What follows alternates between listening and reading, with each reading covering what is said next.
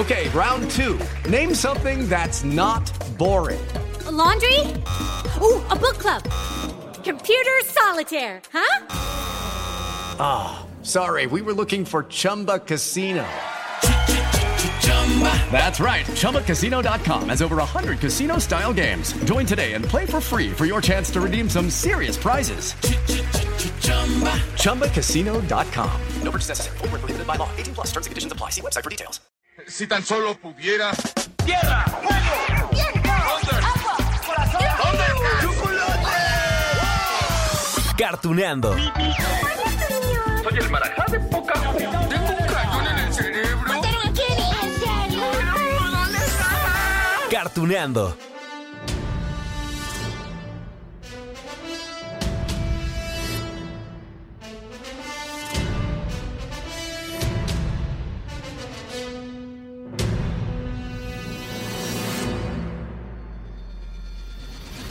Hola, hola amigos de Cartuneando. Oigan, ¿ya fueron a ver Doctor Strange en el multiverso de la locura? Ay, qué genial estuvo, ¿verdad? ¿Y, y no les sorprende que cada vez hay más y más y más y más películas de... Bueno, y no solamente películas, series también de superhéroes. Y no solamente series y películas, porque de hecho vamos a hablar de un par de podcasts donde hay actores mexicanos encarnando a personajes emblemáticos de los cómics. La verdad es que, híjole, es que estos universos de superhéroes y supervillanos son una mina de oro uh, inagotable. Bueno, no acaba de decir el presidente del universo cinematográfico Marvel, Kevin Feige, que se va a ir a una especie de retiro de trabajo, ¿no? Con su equipo creativo y cineastas para desarrollar las ideas que vamos a ver en los próximos 10 años. ¿Se imaginan? 10 años más. Bueno, y yo creo que si nos hubieran dicho que 20 les creemos, ¿no? Con todo lo que ha pasado hasta el momento. Miren, en el caso de DC, ya ven que el panorama ah, pues se ve un, un, tantito más complejo, ¿no? Porque pues algunos de los actores que interpretan a sus personajes emblemáticos ya se retiraron, otros andan en esas, otros andan en escándalos como es Ramiller, Flash, que ya fue arrestado dos veces en Hawái, Amber Heard, Mera y su juicio con Johnny Depp, o bueno, desde antes, ¿no? Con Ray Fisher, Cyborg, que acusó malos tratos en el rodaje de Liga de la Justicia, pero mira, con todo y eso estoy seguro que habrá muchas películas más de los personajes de DC Comics. Allí está Batman, ¿no? De Robert Pattinson. Ay, o el Escuadrón Suicida con Margot Robbie. Sí, Harley Quinn. Ay, y las series de Peacemaker con John Cena. Que por cierto, ya anunciaron que habrá una sobre esta mujer tirana, mala, desalmada, Amanda Weller, que es interpretada por la gran, la ganadora del Oscar, Viola Davis, ¿no? Ah, ¿se dan cuenta? Tendremos muchos años más con materiales de Marvel, de DC. Muchos, muchos, muchos años. Porque además, súmenle que los universos se expanden y ahora tenemos actores y actrices que trabajan en estas producciones y también alistan series y películas con personajes mexicanos y latinos. Y bueno, a ver, nomás para empezar, ya vimos a Salma Hayek, ¿no? Con su interpretación de Jack en Eternals. Sí, bueno, vamos a escucharla hablando en inglés, porque pues así está la película, pero para escuchar a Salma Hayek, pero nos va a platicar sobre el chasquido de Thanos. Five years ago, Thanos erased half of the population of the universe. But the people of this planet brought everyone back with a snap of a finger.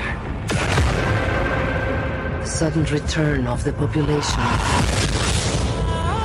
provided the necessary energy.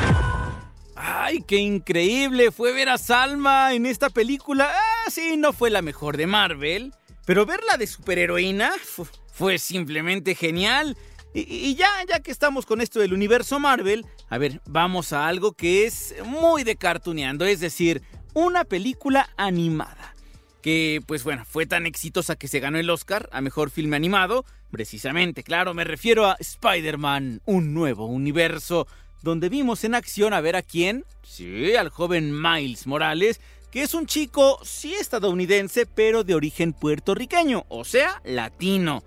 Vamos a recordar una escena, pero con doblaje hecho en México.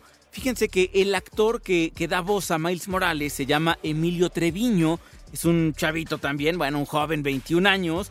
Tiene más de 15 años trabajando. ¡Ja! 15 y tiene 21. ¿Qué tal? En la televisión, en el teatro, en el doblaje. Dice él que era súper fan del hombre araña. Así que este personaje le cayó como anillo al dedo. ¿Y por qué sudo tanto? ¿Y por qué sudas tanto? Ah, pues por la pubertad. No sé por qué dije eso, no estoy ya en la pubertad. Estuve, pero ya se acabó. Ya soy un hombre. Y tú eres nueva aquí, ¿no? Soy Miles. Soy Wanda. ¡Wow! Y lo mejor de todo es que ya anunciaron que esta película animada tendrá no una, sino dos partes más. Ya anunciaron, ¿no? ¿Cómo se llamarán? Y son Spider-Man Across the Spider-Verse y Spider-Man Beyond the Spider-Verse. Los estrenos, pues por allí del 2023, 2024 respectivamente, claro. Así que tendremos más del latino Spider-Man Miles Morales. Peter, ¿Qué estás haciendo aquí? Kingpin está aquí, ya déjame pasar. No, me estás pisando el pie. Hazte Que me esperes afuera. No, no puedo quedarme ahí y dejar que muera Spider-Man sin hacer nada. No voy a hacer eso otra vez. ¿Qué traes? La mayoría de los que conozco en el trabajo quieren matarme, así que esto es un buen cambio. Ah, ya hace ratito, al principio de este episodio en Cartuneando, les pregunté si habían visto Doctor Strange en el multiverso de la locura. Y lo retomo amigos ahora porque aquí también tenemos un personaje latino, es decir, la joven América Chávez, ya saben, con sus puños, ¿no? Ah, ella tiene este poder de saltar entre universos, aunque aún no controla ah, bien a bien esos poderes, ¿no? En los cómics, América apareció en el 2011, eh, en ese número que se llamó La venganza de los villanos, y resulta que además de ser latina, también abandera la comunidad LGBT, ¿sí? Bueno, tiene dos mamás, ya ven que por eso que prohibieron la película, ¿no? De Doctor Strange en algunos países del Medio Oriente. bueno. Y ella misma se ha presentado en los cómics como lesbiana. Así que bueno, en la cinta es interpretada por la actriz Xochitl Gómez, que nació en Guadalajara, aunque realmente creció en Los Ángeles. Y allá pues ha hecho toda su carrera, incluida la serie de Netflix, que fue donde se dio a conocer, The Baby Sisters Club. Y, y miren, ya para, para escucharnos bien latinos, ¿qué les parece si ponemos una escena de Doctor Strange en el multiverso de la locura, pero donde justamente América Chávez habla en español? Le habla ahí a Doctor Strange, él obviamente hablando en inglés, es la versión original. Están en un restaurante y vamos a escuchar cómo le dice América. La neta, los dos Doctor Strange que he conocido, tú no eres mi favorito. Which means Este güey no habla español. ¿Qué tal? Les digo que cada vez hay más latinos y mexicanos en los universos de superhéroes, en el cine, en la televisión, en los cómics, en los podcasts. Y la tendencia seguirá. Eso, bueno, estoy seguro que va a crecer. De hecho, ya ven, ¿no? Que, que DC anunció pues que está por iniciar el rodaje de esa película de El Escarabajo Azul, Jaime Reyes. Es un personaje que apareció en los cómics en 2006. Ah, relativamente nuevo, ¿no? En esa historieta que se llamó Infinitive Crisis número 5. A ver, el escarabajo azul ha tenido tres identidades. La más reciente es justo la de Jaime Reyes, un adolescente que vive en El Paso, Texas, ascendencia mexicana, por supuesto, y un día que iba de camino de regreso ahí con sus amigos, ¿no? Iba regresando él de la escuela, los amigos son Paco y Brenda, se encuentra un escarabajo azul y se lo lleva a casa porque pues dice, oye, ese está muy llamativo, qué, qué bonito está ese escarabajo. Se lo lleva y en la noche el escarabajo mágico de Egipto cobra vida y se injerta en su columna vertebral mientras él dormía y lo convierte en el tercer escarabajo azul. De hecho, en algunas series de superhéroes animadas, eso sí es muy de cartuneando, en esas series de superhéroes de DC, ya apareció. Aquí está al lado de Batman en la serie de Brave and the Blood. ¿Crees que me verás alguna vez siendo un héroe, Carlos? Ya sabes, como en un afiche en el cuarto de algún niño.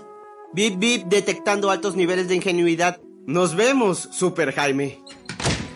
es difícil tener una identidad secreta. Necesito ayuda en tu área de experticia. Escarabajo azul a tu servicio. ¿Qué tal con este superhéroe México-estadounidense? Bueno, mejor dicho, México-americano de DC. Padre, ¿no? Y, y ¿saben qué es lo mejor de todo? que el reparto para esta película, pues claro que tenía que incluir actores y actrices mexicanos y mexicanas, comenzando por el protagonista, que al igual que Jaime Reyes, pues es un chavo de ascendencia mexicana pero que nació en Estados Unidos. ¿Cómo se llama? Cholo Maridueña. Ya lo conocen algunas personas, seguro estoy de eso. Si es que vieron Cobra Kai, esta serie que está en Netflix, allí interpreta el personaje de Miguel. Es él, miren. Oye, Kyler. ¿Por qué no cierras la boca y dejas de ser tan imbécil? ¿Quieres otra paliza, Rea? Esta vez estoy listo para tu karate patético. No es karate patético.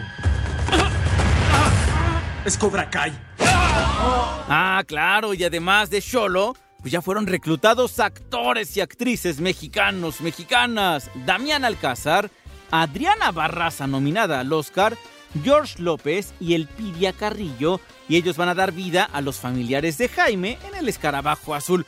De hecho, también está el cineasta que es así, también uh, cineasta mexicano-estadounidense, Ángel Manuel Soto. Él es el director, les decía, y explicó que desde un principio, cuando a él le dijeron, oye, ¿quieres dirigir esta película? Y él dijo, claro, por supuesto. En lo primero que pensó fue en tener un reparto 100% mexicano o mexicano-americano. Así que, pues ya veremos. Bueno, eso sí, a excepción de la villana, porque esa sí es hollywoodense, ¿no? Primero decían que Sharon Stone y ya después dijeron que Susan Sarandon. Las dos, cualquiera de las dos que pongan la va a ser genial. ¿Qué se supone que diga aquí? Hagámoslo. Acción, muévete o pierde. ¿Qué tal? Ataquen. ¡Ataquen!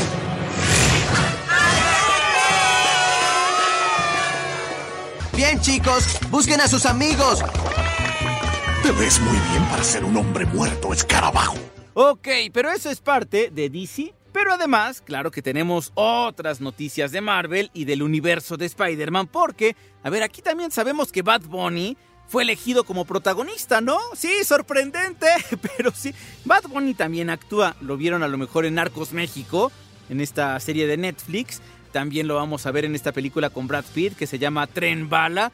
Y entonces lo eligieron para ser el protagonista de El Muerto, que es un antihéroe surgido de los cómics del Hombre Araña.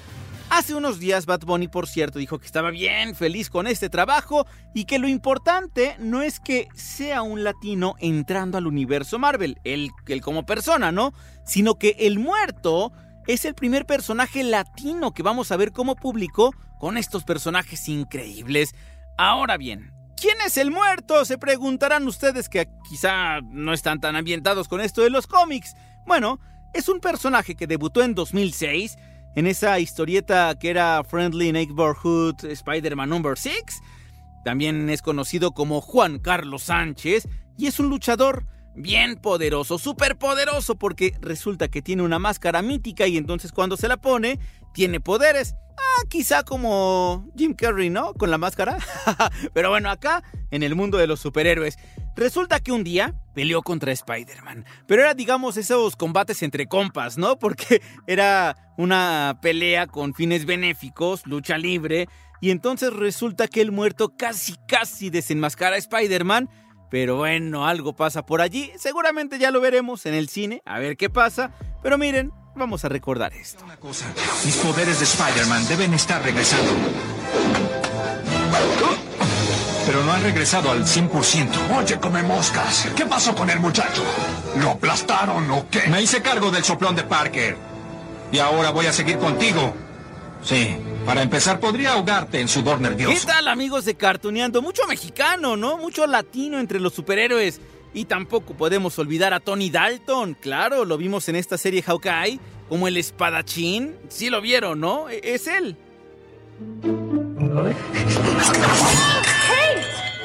Stay exactly where you are. I've obviously been framed. I'll clear all this up and be back in a jiffy for your Christmas party. You'll see. Ya veremos si retoman este personaje en los siguientes proyectos de Marvel. Yo creo que sí. Y estaría padre verlo de nueva cuenta. Y algo que tampoco podemos perder de vista. Gael García. También va a formar parte de este universo porque resulta que el actor mexicano fue elegido para ser el protagonista del especial de Halloween, que va a llevar por nombre Werewolf by Night. Está basado en los cómics de Marvel sobre un hombre lobo que ese personaje también ha interactuado con Spider-Man, con Iron Man. Ya veremos qué es lo que vemos allí en, en, este especial de Halloween. Pues me imagino que por ser especial de Halloween lo van a estrenar en octubre, ¿no?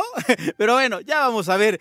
De acuerdo con Variety The Grab, dos medios muy importantes, el proyecto sobre este personaje ya habría iniciado su producción a principios de este año y sería transmitido, ya les decía, por ahí de octubre en Disney Plus.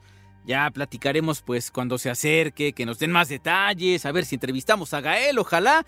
Por último, bueno, les comenté al principio de este capítulo que los universos de estos superhéroes se han expandido tanto, amigos, que abarca también ya a los podcasts. Esta magia auditiva como la que tenemos en Cartuneando de hacernos imaginar eh, sí, con actuaciones, si hay actores allí involucrados, pero la verdad es que esta magia que se puede lograr con un podcast es eso, magia pura. Hay dos proyectos en particular que vamos a tocar el día de hoy. Tenemos entrevistas, por cierto, miren, el primero se llama Wolverine, La Larga Noche. El encargado de darle voz a Wolverine es Joaquín Cosío, que por cierto, pues también ya estuvo en el universo de DC salió como villano en esta nueva de Escuadrón Suicida, así que cuánto talento, Dios mío. Bueno, platiqué con él hace poquitos días, vamos a escuchar esta charla.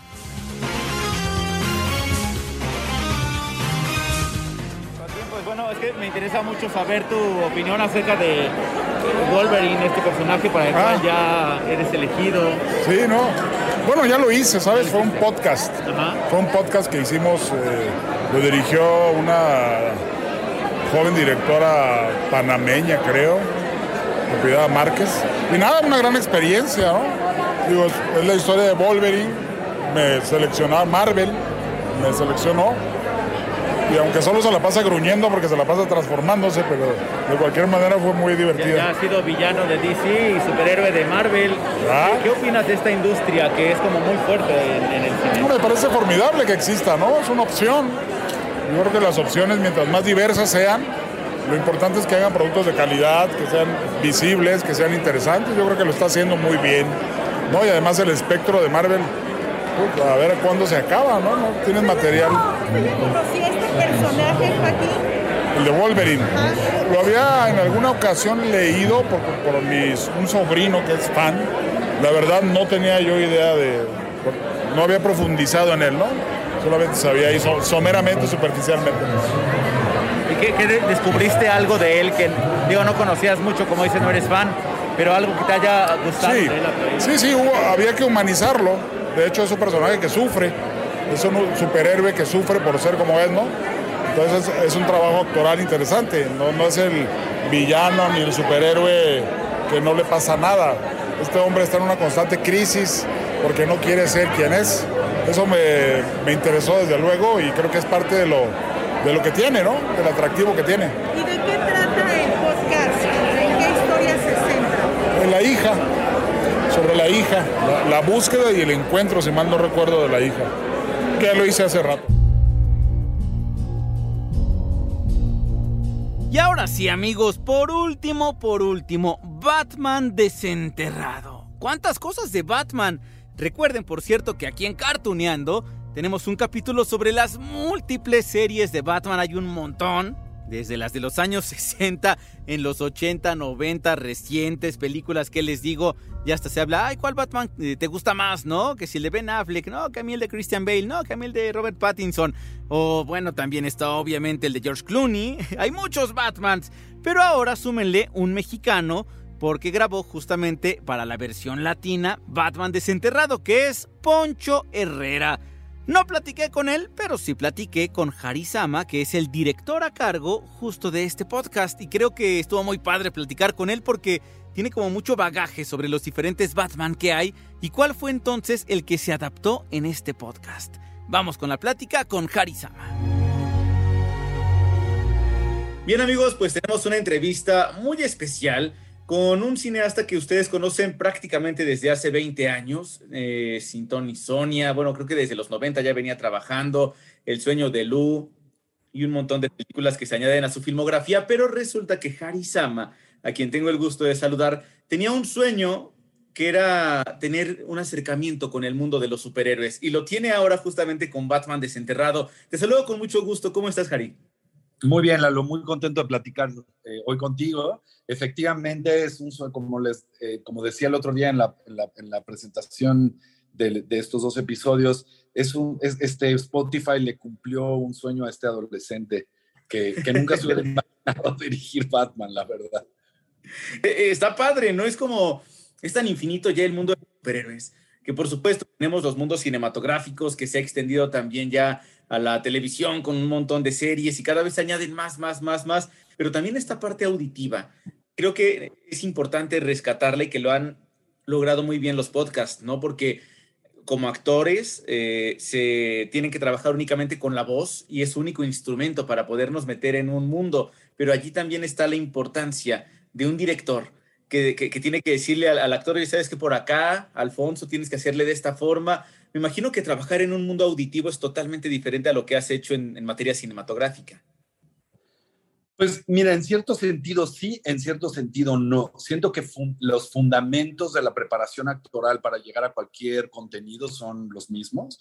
Hay que, hay que hacer un trabajo de mesa minucioso en el que eh, vamos entendiendo quiénes son estos personajes. Por supuesto que cada uno de los personajes en el universo, en el panteón de Batman, han tenido pues por las distintas ejecuciones, los multiversos que ya hay de estos Batmans, este, pues han tenido distintas, o sea, sin ir muy lejos, Bárbara Gordon en el Killing Joke de los ochentas, pues la vuelven paralítica, después se vuelve un oráculo, pero aquí es otra Bárbara Gordon. Entonces, ir entendiendo cuáles son las biografías, pero cuál es la que a nosotros más nos conviene, cuál es el trauma esencial de los personajes, por qué actúan como actúan. Entonces, ir haciendo como una literal labor, este, jugando con las ideas que manifiesta este podcast como de como de realmente abrir el cuerpo y asomarse a lo que hay dentro para entender a profundidad realmente el personaje y después unirlo con, con las propias eh, posibilidades, o sea, los propios traumas del actor para ver dónde podemos hacer un acto de convergencia.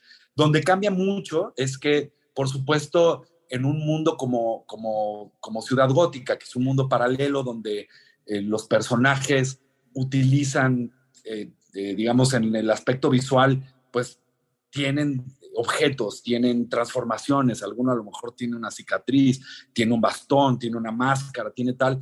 Acá el equivalente a eso es la voz. Y, esa, y el trabajo de voz es, es, es, formal, es específicamente formal. Habla así, señor. O habla como, o habla como el acertijo, o habla. ¿no? Entonces, encontrar eso, pero encontrar eso sin haber hecho lo primero sería un trabajo completamente hueco, ¿no? Entonces, lo que nosotros hicimos fue trabajar, como siempre, hasta, hasta poco antes de entrar, digamos, a lo que hubiera sido la filmación, en este caso la grabación eh, sonora, donde ya fue como que ahora, ¿cómo lo vestimos? Bueno, ahora, ¿cuál es la voz? ¿Cuál es la inflexión? Y encontrar eso. Entonces, trabajamos en esos dos frentes, ¿no? Eh, conocemos a diferentes Batman, ¿no? Gracias a los cómics, a la televisión, al cine, el Batman detective, el Batman super superhéroe que tiene que juntar a la Liga de la Justicia, el Batman que quiere defender Ciudad Gótica. Y acá hay un Batman forense, ¿no? Es un Batman, ¿tú, tú lo describirías diferente o, en, qué círculo estarías encerrando tú a este Batman? Bueno, eh, efectivamente los, los primeros dos episodios arrancamos con un Bruno Díaz. Parece que hasta aquí no hay Batman, ¿no?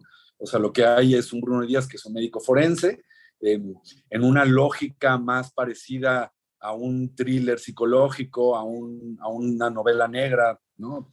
Quizá guarda símiles con Seven, con El silencio de los inocentes, ¿no? Donde, donde este Bruno Díaz está, está de alguna manera desde su trinchera investigando al famoso cosechador, que es un criminal atroz, ¿no? Eh, magistralmente interpretado por Noé Hernández. Este, y hasta ahí vamos, efectivamente, ¿no? Ahora, sí te debo decir, Lalo, que en este podcast nada es lo que parece. Y hasta ahí, la puedo, hasta ahí la puedo dejar. Nada de spoilers. Oye, lo que me gusta. Nada de spoilers. Es justo esto de, de, del Bruno Díaz, ¿no? Eh, rescatas el nombre que se le dio acá en, en México, porque vaya, en las nuevas películas eh, se le ha intentado incorporar este nombre de Bruce Wayne, eh, pero Bruno Díaz significa mucho para la idiosincrasia mexicana, ¿no? El nombre. ¿Qué, ¿Qué significa para ti esto? 100%. Fuimos encontrando en la historia de Batman en la historia que Batman ha tenido en, en, Latinoamérica, como las formas de nombrarlo. Algunos, algunos, por supuesto, Bruno Díaz, Tomás Díaz, Marta Díaz, sí. Había otros que eran un poco más complicados. Vicky Bale, pues tiene que ser Vicky Bale, porque no hubo, no hubo como tal una, una traducción. En, en fin, este, como que, como que tratamos de encontrar el mundo más, eh, que, resonara mejor con los, eh, con los espectadores latinoamericanos, ¿no? Entonces hay, hay personajes que sí se latinizaron y otros personajes que no, siempre de acuerdo a, digamos, a, lo, ya existente, a lo que nosotros tenemos guardado en el inconsciente. Entonces Bruno Díaz tenía que ser Bruno Díaz, ¿no? Este. Eh, para, para terminar esta plática, ya decías tú que se cumple un sueño de adolescente, ¿no? Eh, me imagino que tú leíste entonces muchos cómics, que conoces eh, a lo mejor diferentes corrientes, ¿no? Que ha habido de, de, Batman, lo que ha hecho DC, lo que ha hecho Frank Miller, lo que ha hecho, bueno, ¿cuál es lo que más te gusta a ti y con qué Batman es con el que te sentías identificado en tu adolescencia? Justo, mira, yo, yo descubrí Batman gracias a Frank Miller con Year One.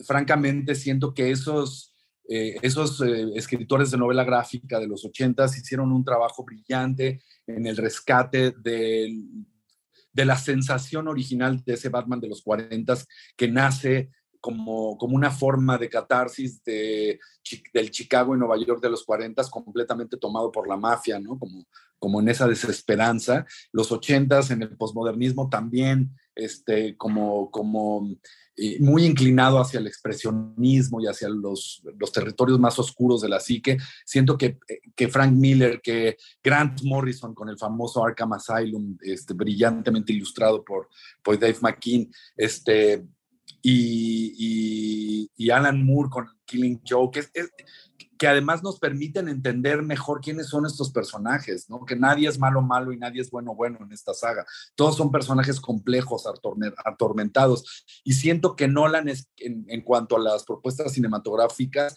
o, o, o, visuales, digamos, es quien mejor entiende ese, esa rama y la importa. Siento que Year One de alguna manera se convierte en la primera película de Nolan con David S. Goyer y, y, que, y que de ahí viene este podcast, de esa, de esa gran rama, lo cual para mí es muy afortunado, porque si, si, si estuviéramos ahorita conversando sobre una visión más pop, más divertida, más Adam West o Tim Burton, no, no, no, no es lo mío.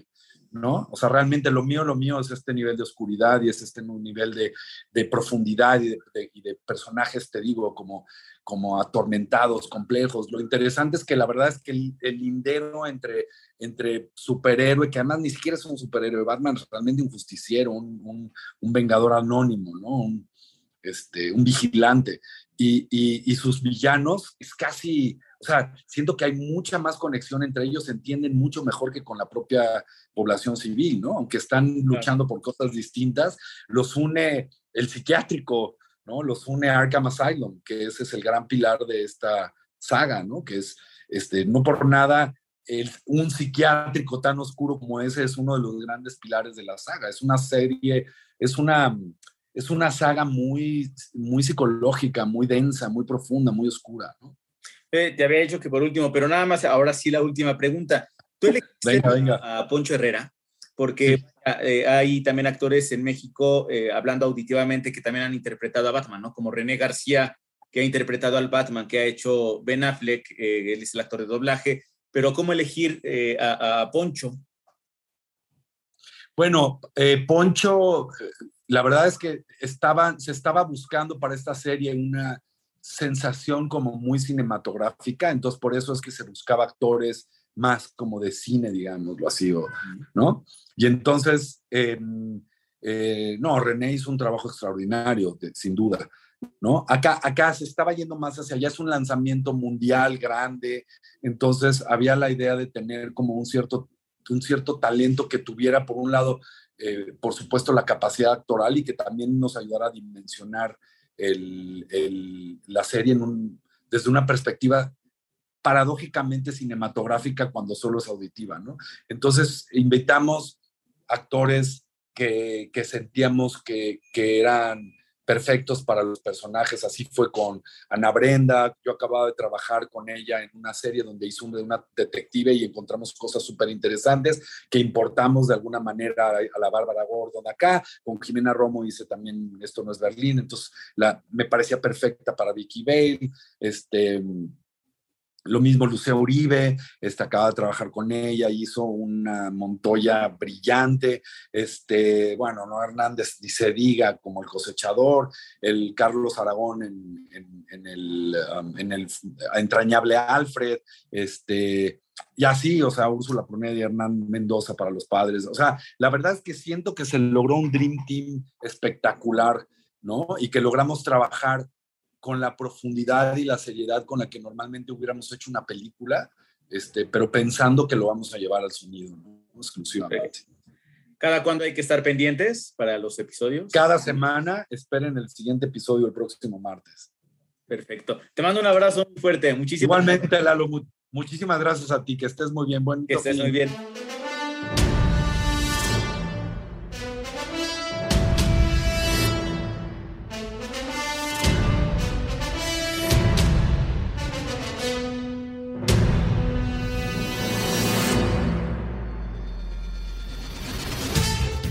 Amigos? Un montón de mexicanos y latinos, oye, y ya ni siquiera platicamos que Eiza González podría participar en alguna película de DC. La verdad es que a mí no se me haría nada descabellado porque a ver, si ya tenemos a Salma, a Gael, a un montón de mexicanos y latinos, bueno, Eiza, que ya se ha hecho mucho de su nombre allá en Hollywood, yo no lo veo lejano que la veamos o en Marvel o en DC, a ella y a más mexicanos más. Así que amigos, esto fue todo por hoy. Yo les dejo un gran beso, un gran abrazo. Nos escuchamos en la próxima de Cartuneando.